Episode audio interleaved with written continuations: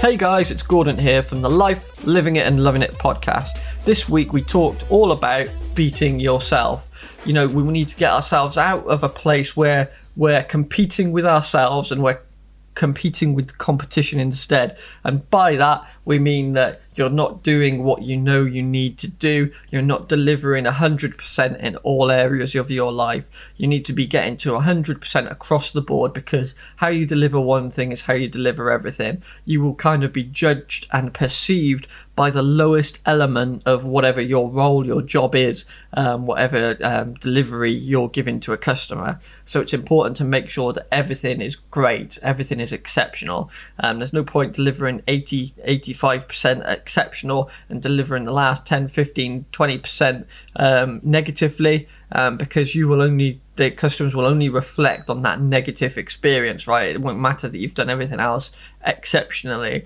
Um, so lift yourself up. So how do we do that? We give ourselves some time each day, each week to evaluate our processes, to evaluate our deliveries, to evaluate our personal activities um, to make sure that we're um, delivering 100%. I think that's really key. The next thing is setting some time aside to work on and fix those faults that we find. So if our admin isn't so great, let's create some templates that we can use time and time again. If you're hitting that snooze button too many times in the morning, move your alarm to the other side of the room so you have to get up to switch it off. Um, do something to, to um, set yourself up for success so that you can start competing with other people and competitors instead of competing with yourself.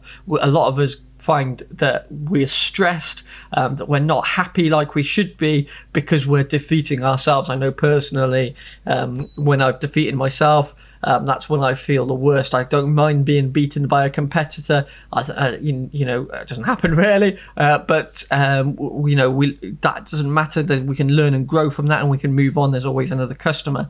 But if we're beating ourselves, you know, if I've had a day where I've not done the activities I know I should do, if I haven't performed quite right in an area um, that like I normally would that's what really hurts me and kind of gets me into a stressed state of mind. So let's avoid that. Let's have a look across what we're delivering and try and up our game in all areas. Hopefully that's helped. Let's go live that life we love.